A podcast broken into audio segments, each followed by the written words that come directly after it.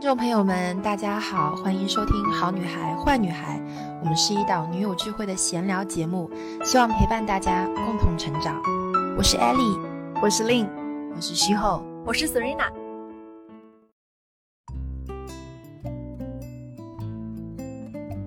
Hello， 这一期的好女孩坏女孩我们又来到了这个录制的现场，然后我们今天是在一个就我的车里面录的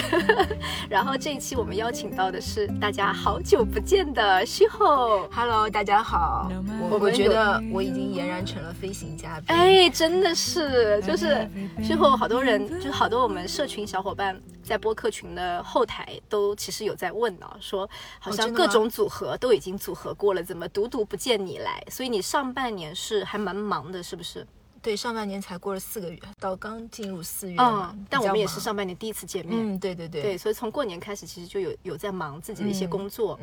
然后我们这次其实碰到之后，我们刚刚吃过午饭嘛，然后下午还喝了杯咖啡。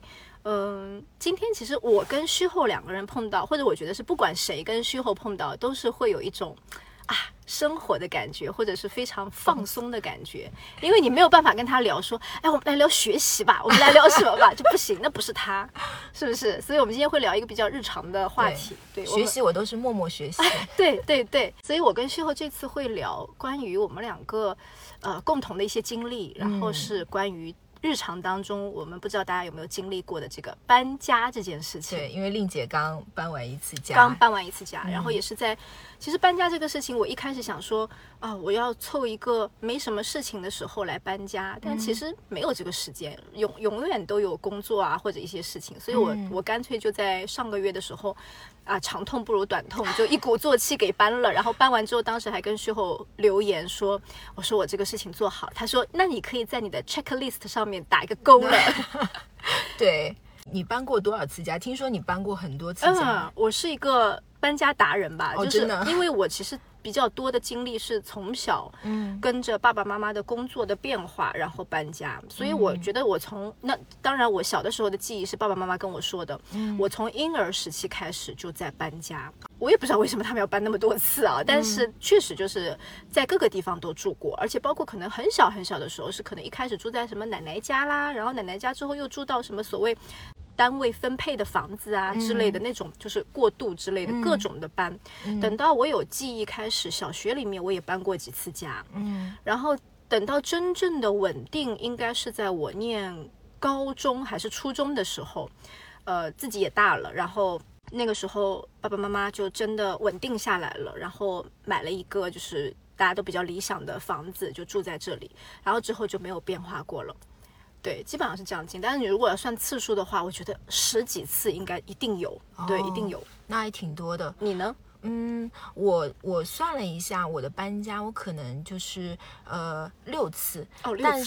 但是呢，我就是仔细的去想了一下，就是我如果是讲到搬家这件事情，我想应该是从我自己算是一个独立的个体，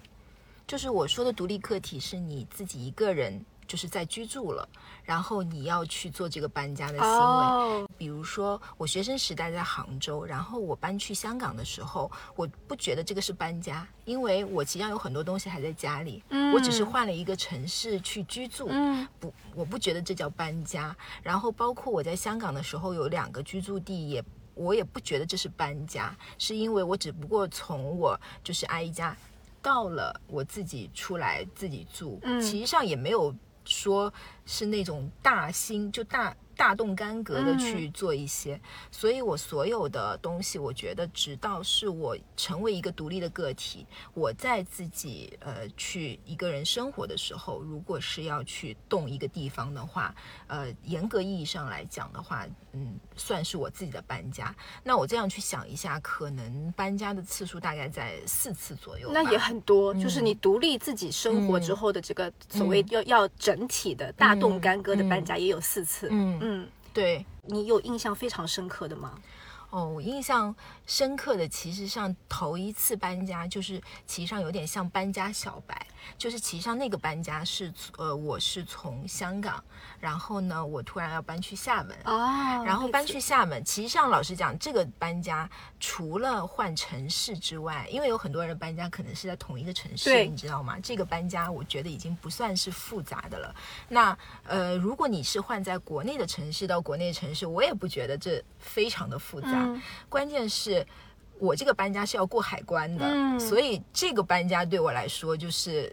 有一些东西会比较复杂一些，但也蛮有趣的。就我呢是一个书很多的人，对，然后我第一次搬家小白是因为我当时买了一个大箱子，我想说哎呦那么多书我放到一个大箱子里面去好了，结果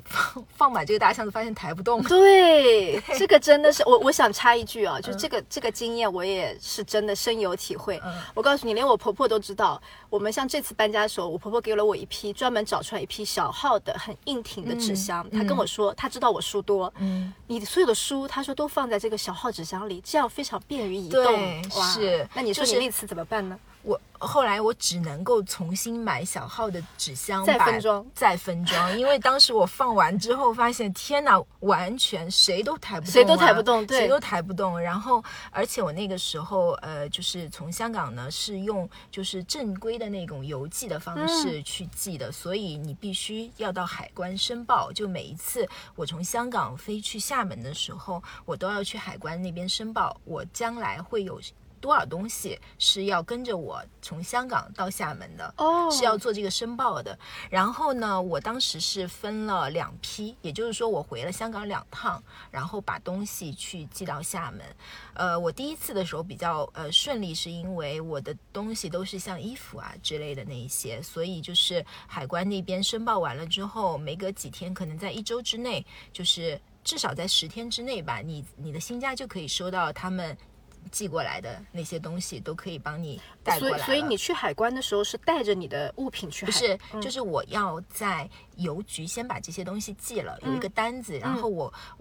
把单子给海关的人。对，要在那边申报说你有多少东西是一起过来的。然后第二次的时候呢，我当时的时候就是输了。就是我的那些书或者是一些影像制品是我在第二次的时候带过来的，然后我当时也不知道海关的那种规定啊什么，然后我当时呢在家里足足等了1个多月，快2个月的时间。我在查的时候那个东西一直在海关停留，就是一直在那边停留，说是审核，但是没有任何的具体信息。然后有一天我等不及了，我就是想要去看我的书了，我的东西，然后我就去了一趟海关还特别远。然后去了那边之后呢，你说你去到香港的海关？不是，我去到厦门的那个海关，因为东西都已经在他那边了。是在厦门海关没动？对，就是厦门的海关那边就是卡住了。然后呢我当时的时候就去到海关，然后海关的人，当时我进去我说我有这些东西，我想问一下为什么就是一直在审核。然后那个海关人员拿出2张 DVD 说，就是这2张让所有我当时有7箱的那个东西在那边，书包括还有一些生活用品，7箱都被卡，就是因为那2张 DVD，1张是色戒还有1张是一个就是法国的一个小众的那个电影对，因为可能有了一个就是18禁，就是有情色方面的不那个裸露的，对，裸露的东西，所以他就是拿了这2张，他说就是这2张让你所有东西都被卡。是。然后呢，他说方法就是你要签一份协议，就是放弃这2张，就这2张东西是违禁品，也就是说你放弃，是要签一个东西，然后你所有的7箱东西你就可以带走。对。然后我当时说可以，你送你吧这2张。然后我就是为了把我那7箱，但是到了第二步的时候呢，海关又说，因为我当时的书大概有300-400本书，7箱就杂志类的。然后呢，他说那些书籍如果要到国内，当时的规定是这样，只能50本，不能更多。就是如果就是说你只能选50本。收到国内，其余的是不能够带进来的。那我当时的时候还在想说，那我要在300-400本书里面先选出50本，我当时还想着先选出50本。那我想说我要选哪几本？后来我说那其余的呢？我以为他说还可以，你以为可以依次带走？对，他说其余的丢掉啊。我当时听到我那五雷轰顶，我要晴天霹雳，就是想说杀了我吧，就是怎么可能丢掉啊，就是他很轻松说丢掉。然后我说不行，他说那你只能把这所有的书都是原路寄回去哦，就是你不能够这样带的，就是你要是要，可是他都寄到厦门啦已经。对，它可以原路返回的，但是你的运费还是要重新付一次。但是你在香港的时候，没有人跟你说只能寄50本。对，因为香港的邮局寄，它不会查你里面具体什么东西的，要到海关它才会去审查。然后我当时想说，那原路寄回去吧。我就至少可以再寄回香港的朋友或者家里。对，我当时就是寄到香港的住处。是，对，就是那因为我那你就又付了一个 double 的一个运费，然后要再重新把它带进来，这个是我印象很深的一件事情。真的印象很深，对，费财又费力的一个事情。是这个很有意思哎，我觉得，而且好像现在也依然是这个规则对吗？应该如果我现在没有，我具体没有问过，就是给很多，但是现在肯定影像制品更严格了吧？我觉得，就是我觉得这个事情给很多要在国内外周转的一些小伙伴一些建议，就是其实要先去了解清楚，对吧？如果有这样的一个需要的话，要了解清楚一下，了解。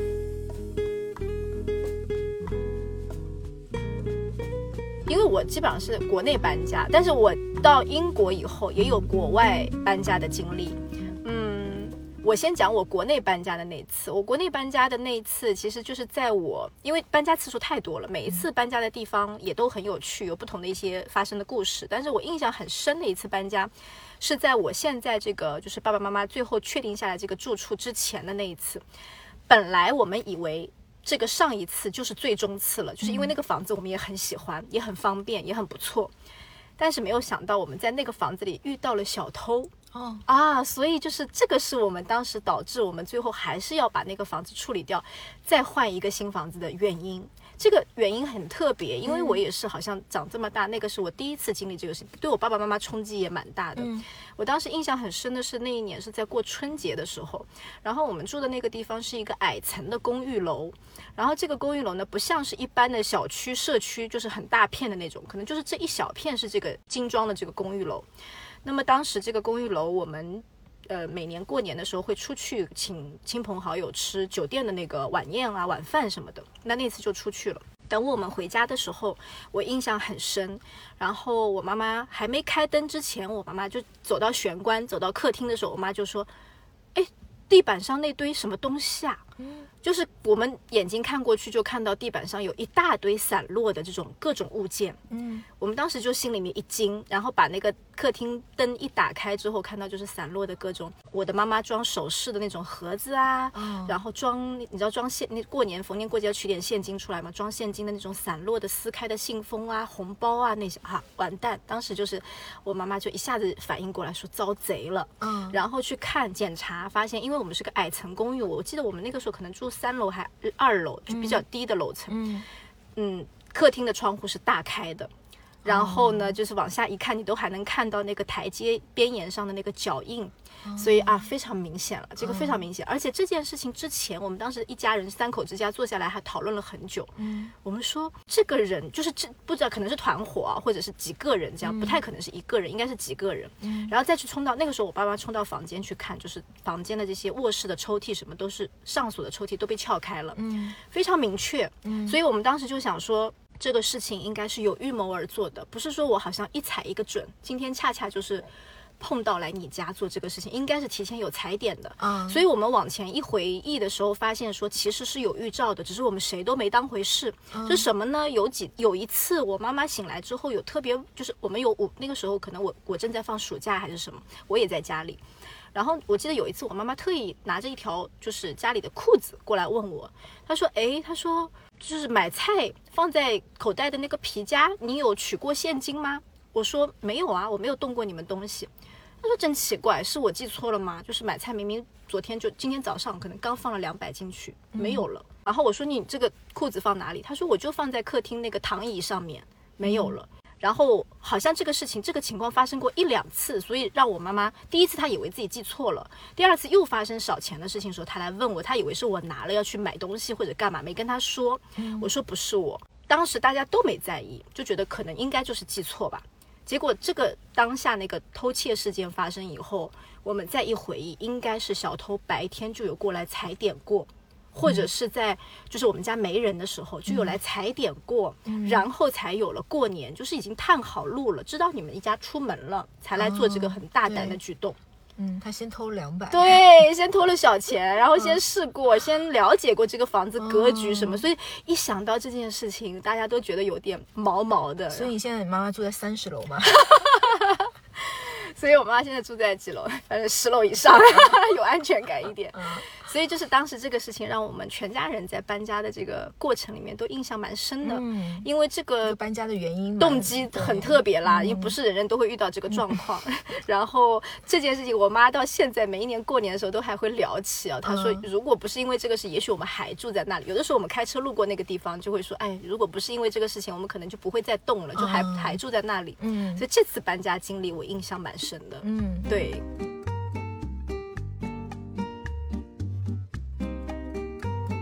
你在国内搬家有这样比较特别的经验？我觉得就是我没有因为这样的原因去搬家，不过还有一个，如果是在国内搬家，当然又是换城市啊。我的搬家是从哪里到哪里？就从厦门到现在到杭州这样的一个搬家，是因为在厦门的时候，我已经有了我的3只小猫啊，对对对。然后你知道，就是宠物要搬家的时候，如果是换城市，那其实上是对我来说是件大事情，因为呢，我是非常不愿意宠物上飞机的人。是，你会其实有各种担心，就是我有各种担心，包括他们的舒适度啊，包括他们就是因为我也看过一些就是突发的事件啊，让我非常的担心，我就是不愿意去让我的宝宝们去冒这样的险，所以我最后的决定就是我宁可就是开13个小时的车，然后载着他们，让他们在我的身边，然后我和他们一起过来的，就是我把所有的东西都寄到了杭州，然后呢，到最后一天的时候，我当时就是租了一辆车，然后从早上的6点开始，然后到了晚上的就是7点多到了新家这样子。就是直接带着这样听起来其实也还好，就是在当天我就已经顺利的转换了城市。对，从早上6点对到了晚上7点，你已经到了一个新的地方。然后但是一定很辛苦很劳累，是不是？路上的话其实上就是有因为我那时候搬的是什么呢？我那时候搬的时候是1月份嘛，所以呢唯一一点就是车里面有时候会开暖气，因为是天冷呢肯定会开暖气，那有时候就是对于小动物来说它可能会有点闷热，就是有点闷，就那时候我要是给你看尼古拉斯的一张照片，你会看到哇它已经热的吐舌头了，像狗一样吐舌头一样。 对，但是我觉得他们3个人都很乖，就是他们没有给你制造出很多麻烦，就是因为你提前一天可能也会少一点给他们吃到一些粮食。你是有这个经验对不对？我没有经验。你会提前，你看你会说我会提前从食物上就有一些变化。这个是我有去看一些体系嘛，就是如果是动物去长途的一些要做什么准备，对，要做一些什么样的准备，包括他们如果真的是坐飞机的，也会有一些那个就是提前要注意的东西给到他们的。然后像我如果带着他们，当然我就是包括他们的背包也好，或者是一个宠物的箱啊，里面铺的东西啊，就是像尿不湿一样的，你都要帮他铺得很好，以防他会要有一些排泄物。对，但他们都很乖哎，他们基本上一整天。对，你们家3个宝贝，我觉得我印象中也是非常乖巧的。对，然后他们全天都在睡觉。哇，太乖了。对，就是像蛋宝啊，像 Gatsby 啊，就是整体他们俩就窝在一个箱，就是那个就是宠物箱里面，他们就一直2个人窝在一起睡觉。所以你是就是平常我会看到大家养猫人是不是提一个就是去洗澡啊什么的那个箱子？你有3个这样的箱子？我有1个背包，然后有1个大箱子。大箱子可以放2个，背包里再放1只。背包里那个感觉会不会有点挤啊？背包不会挤，就背包只是就是说，如果你平时带宠物上街 OK， 这样像那个在车里面我是把那个背包拉开的、啊、不然它真的太闷热了。对对对对对，就是尼古拉斯，就是后来我就给他拉开，让他后来就是好像整一个后车那边就是他的休息的场地一样，他就是也会看看风景啊。啊，好不错、哦、对啊。那另外两个在笼子里的不就是睡觉啊、哦、就是一直在睡觉，就是因为其实上我觉得加菲也蛮爱睡的、嗯、就是他们白天可能如果我在家他们也会在家睡觉，所以就是这次经历对我来说就是运到宠物的一个经历，是也对我特别很特别。嗯，而且我觉得其实他们是家庭成员的一份子嘛，对，跟着你一起经历了一个城市的转变之后，我觉得这整个家庭共同经历了一个事情，非常非常特别的回忆啊。嗯。我想想看我的，我刚刚讲了一个国内的一个搬家经历，我国外其实因为我去英国念书以后，在念书的过程当中，一开始我记得我刚下飞机住的是学校分配的宿舍，然后呢那个宿舍你知道就是自己住的一个房子，就是一条走廊里面两边是房间，可能有3到4个房间，我们每一个人一个房间，这个房间里面是含一个你的盥洗室、厕所，其他就是你的睡床和书桌之类的。嗯，那么大家是共用，这一层的人共用一个客厅和厨房嘛，就基本上学生的宿舍都是这个样子。所以后来我大概住了几个月之后，因为也开始逐渐了有在国外的一个社交的圈子，那身边的朋友会告诉你说啊，那个学校的话这一个 term 一个学期结束之后，你也可以看要不要住到外面来啊，我们可以朋友之间一起租一个 house 啊之类的，就是有这样的一个打算了。所以我在第一个学期住完之后，我就开始物色这个新的住处。所以我当时记得我在英国也搬过2次家，第一次租了一个英国的一个老太太的一个房子，可能是短暂的想临时先借住一下，因为我还想找公寓楼之类的，所以那个房子我住的时候我清楚的记得它有一个大的院子，然后院子里面可能还养了一只兔子什么的，然后所以当时就觉得每次对我来说可能就是回到这个房子里面之后，我可以打开这个窗户看到楼下的院子，有的时候太阳好的时候我周末就会在那个院子里面去晒太阳什么，给我留下蛮 chill 蛮休闲的一段记忆。然后后来呢，我也去过住过啊、我们就是在那边认识了一些华人。我记得有一个香港的朋友，他住在一个 house 里面，他说他的1楼的这个室友刚好要搬走，问我要不要一起去看看这个房子。我就去看了那个房间，我觉得 OK 的，而且又想到是一个香港男生，我想到有同学在一个空间里面，如果有什么需要帮忙的，可能比较较得硬，我就觉得可以。我就在第2个学期的时候去住那个房子，然后住那个房子的时候，我就记得那个时候因为哇，就是可能同学之间的那个互助的力量蛮强的。那个时候就是我记得他那个香港男生开了一个车，然后我另外一个朋友在英国很多年的一个朋友也开了一辆车，然后好像2、3个同学开着自己的车帮我把原来房子里的东西全部都收完之后，就是通过一个小车队这样哒哒哒哒哒帮我运到了新的住处。然后那个时候是让我感觉说在外面人情味比较重的一次，就觉得哇，在外面没关系，你只要有朋友在，有什么在，一样可以搞定很多事情，就是当时我的这个心里面就是这样想。然后其实短暂的来说，我在国外因为还有过实习和工作的经验嘛，所以那个时候在国外有一个转换城市，从我在读书的那个伯明翰的城市去到海边的一个叫 Wimmer 的一个城市里面去实习了2个月的样子。所以实习的那段时间呢，我是带着一个小行李箱，简单的放一些衣服，反正衣服在新城市也可以买嘛，就带了一个小行李箱，一些电脑啊这些数码产品啊什么，去实习的时候又换了一个城市住。然后那个不算搬家，但是是一个就是转换城市的生活的经历。那个时候在新的城市住呢，那个实习的公司给我安排的是一个那种 guest house， 就是那种旅社的感觉。然后呢，我记得其实我现在回忆起来，我觉得虽然是一个无费的，就是免费的一个实习经历，但是我现在非常感恩，因为他们把我照顾得很好。他们是给我实习了2个月里面，每天上班早晚有出租车司机接送我，然后让我就交通上没有任何的负担，就是我早上只要说好我几点出门，司机就在门口等了，然后我晚上几点下班，司机又把我送回来。我就觉得哇，也太贴心了吧，因为我从来没有想过说我那个时候要工资啊或者什么，我只是觉得要写论文，给我找到一个实习的地方已经非常感恩了。然后他们还把我就是照顾得非常妥帖，我就觉得很不错。然后呢，中午的这个吃饭啊，晚上的晚餐都可以，中午吃饭在公司，司里面，但晚上的晚餐那一顿是在那个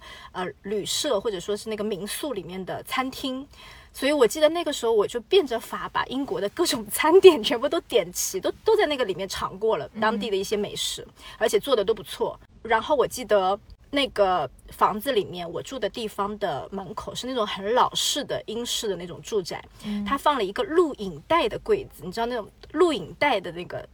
最早的就是现在可能国内都根本看不到录像机这个东西了，就是厚厚的一盘卡带的这种。然后我就记得那个时候冬天，然后在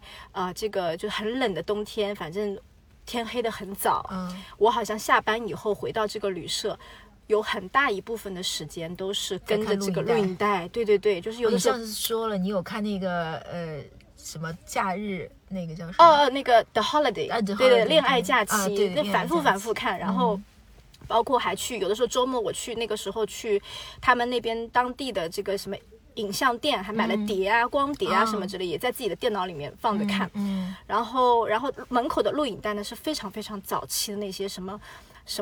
当 Harry 遇到 Sally 什么之类那种非常非常早期的这种电影，我也一盘一盘都看完了，就是因为真的太无聊了。恋爱甜心电影，对对，都看了，真都看完了。但是现在回忆起来，我还记得那个时候啊，比如说冬天的外面窗户外面在下雨，天黑得很早，然后你一个人吃完了这个一楼这个餐厅里的餐之后，回到房间，然后放一盘录影带，窝在那个你知道英式的那种老旧的那种床上，就很宫廷的那种床上的感觉。我觉得好像也是我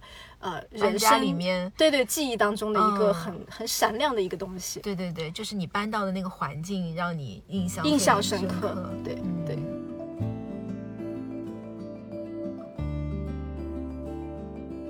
所以我觉得搬家对我们来说好像都是有很特别的这个故事留存着，不是说啊我觉得搬家很烦，对不对？就是不是说很单一的一个面，其实它是有很多面的。你会觉得搬家对你来说是意味着什么，或者有什么意义吗？搬家这件事情，我觉得我想了一下，对我来说就是它对我来说是一个主动性。主动性，对，就是我不知道别人的搬家是怎么样啊，但是我的搬家就是我永远是处于主动性，就是我希望自己过得更好，而选择去到一个新的环境。就是不是被动的。我明白你的意思。有的人可能是因为我工作调动了，然后呢我必须要搬这个家，对，我必须要搬家，或者是这个地方住不下去了我要搬家。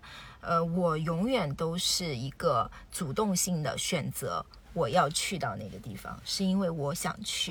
所以这件事情我觉得很重要。我那天在想这件事情，突然就想到，你知道那个就是流金岁月，就是那个钟楚红每次打给张曼玉的时候说喂我搬家了，就每一次都搬到更大的耗子。对对对对，就是我觉得就是搬家对我来说就是一个主动性，这个主动性让我想到的是，如果往深了里面去想，就是你在任何的一个环境里面都要掌握主动性，就是不光只是一个搬家，就是当你在职场也是一个环境啦，或者是你生活的一个状态也是一个环境，你要主动的去掌握你的主动性，就是要让自己过得更好，而不要包括在恋爱关系当中也要不要陷于被动，就是不要等着这件事情万不得已。是，所以呢，这个是我对我来说啊，搬家这件事情，如果让我去仔细想一想的时候。我会想到的这一点，会想到的，搬家教给我们的那些事。对，搬家对我来说，对我来说，因为有一些人他可能处于安稳的状态，他的一个态度是这样，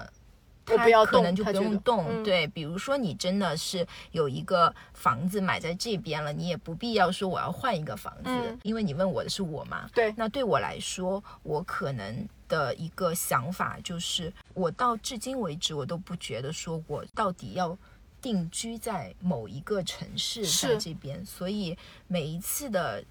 移动对我来说，我都是掌握主动性，都是希望我的生活变得更好，去选择这个搬家。然后这里我其实蛮想补充的，就是因为你的每一个家几乎我都去看过，香港的家我看过，我住过，然后厦门的家我也看过，然后厦门海边那个家你有去过？我有去，哦，有去，我有去，然后工作室我也看过，两个都看过，然后对，我就是觉得说，包括你在选择，不光是你在选择城市上有一个主动性，你在选择我要什么样的房子的时候，你也是有一个主导性在的。你每次会跟我说我客厅要大的，我要有大玻璃或者是什么，我有猫，对不对？后来有猫了，那我这个有猫之后，我必须要让孩子们有这个奔跑的空间，对不对？就是这个东西也是在你的脑海当中是成为你规划的一个部分，这个也是主动性的一方面。就很多人你刚刚说可能我被迫要搬一个家，那反正怎么样都行吧，就是反正有合适的价钱合适的什么的就住了吧。那你是一直无论什么情况下你其实这个目标是非常清晰的，我要让自己过得更好，或者我这次搬家是为了更好的生活，那所以我在选择这个事情的时候，我有非常明确和清晰的一个标准，这个是从来没有放弃过的东西，所以我这个真的很值得，我觉得很值得分享。对，你呢？对我来说，我觉得搬家是一种，因为我搬太多次了，好像这个是我生活方式当中的一种体验。这个体验的意思就是说，即使我是本地人，但是即使我可能有自己的房子，但是我可能有的时候也会选择通过换环境、换一个居住的方式等等，去换一个地方住。我想要体验到，就是难道我就是在一个地方住到很久吗？就是我觉得可能会对我来说有一点无聊了，或者说有一点随着工作的一个不能讲心情，或者说随着我的情绪、我的家庭发展到某一个阶段、某一个状态的时候，我觉得我愿意通过搬家来更换一下我的这个生活的方式。所以这个搬家对于因为我身边有非常多的这个本地的朋友，他们是绝对没有想过这件事情的。然后觉得我已经买好一个房子了，一辈子就住这里了，更不用说是换城市或者是做其他的改变。所以我觉得改变对我来说是一个不惧怕的事情，所以我觉得很多人会觉得，就当然就是这个就是人的选择，对，有人会选择稳定的生活方式，这也很好，有的人会选择说我要体验型的生活方式，这也很好，所以就是最后是适合自己能够接受的，我觉得就是一个不错的生活的一个状态。那包括搬家对我来说的话，它不仅是一个生活方式，可能也是我体验各种各样的人生阶段的一个途径或者是一个办法。它给我增加了很多的回忆呀，或者说是一些我可能如果只在一个地方接触不到的一些事情和经验啊等等，我还是觉得是蛮不错的，对，蛮有趣的，对，好啦，那我们今天就是分享了这个搬家的趣闻了，然后反正搬家交给我和Shiho的这些事情，我不知道大家有没有共鸣。如果有共鸣，或者有你的生活当中发生的比较有趣的搬家的经历的话，也欢迎在我们这一期的播客的评论区来留言。对，我们也很想听听大家的搬家的趣闻。OK， 那就这样咯。好，拜拜。拜拜。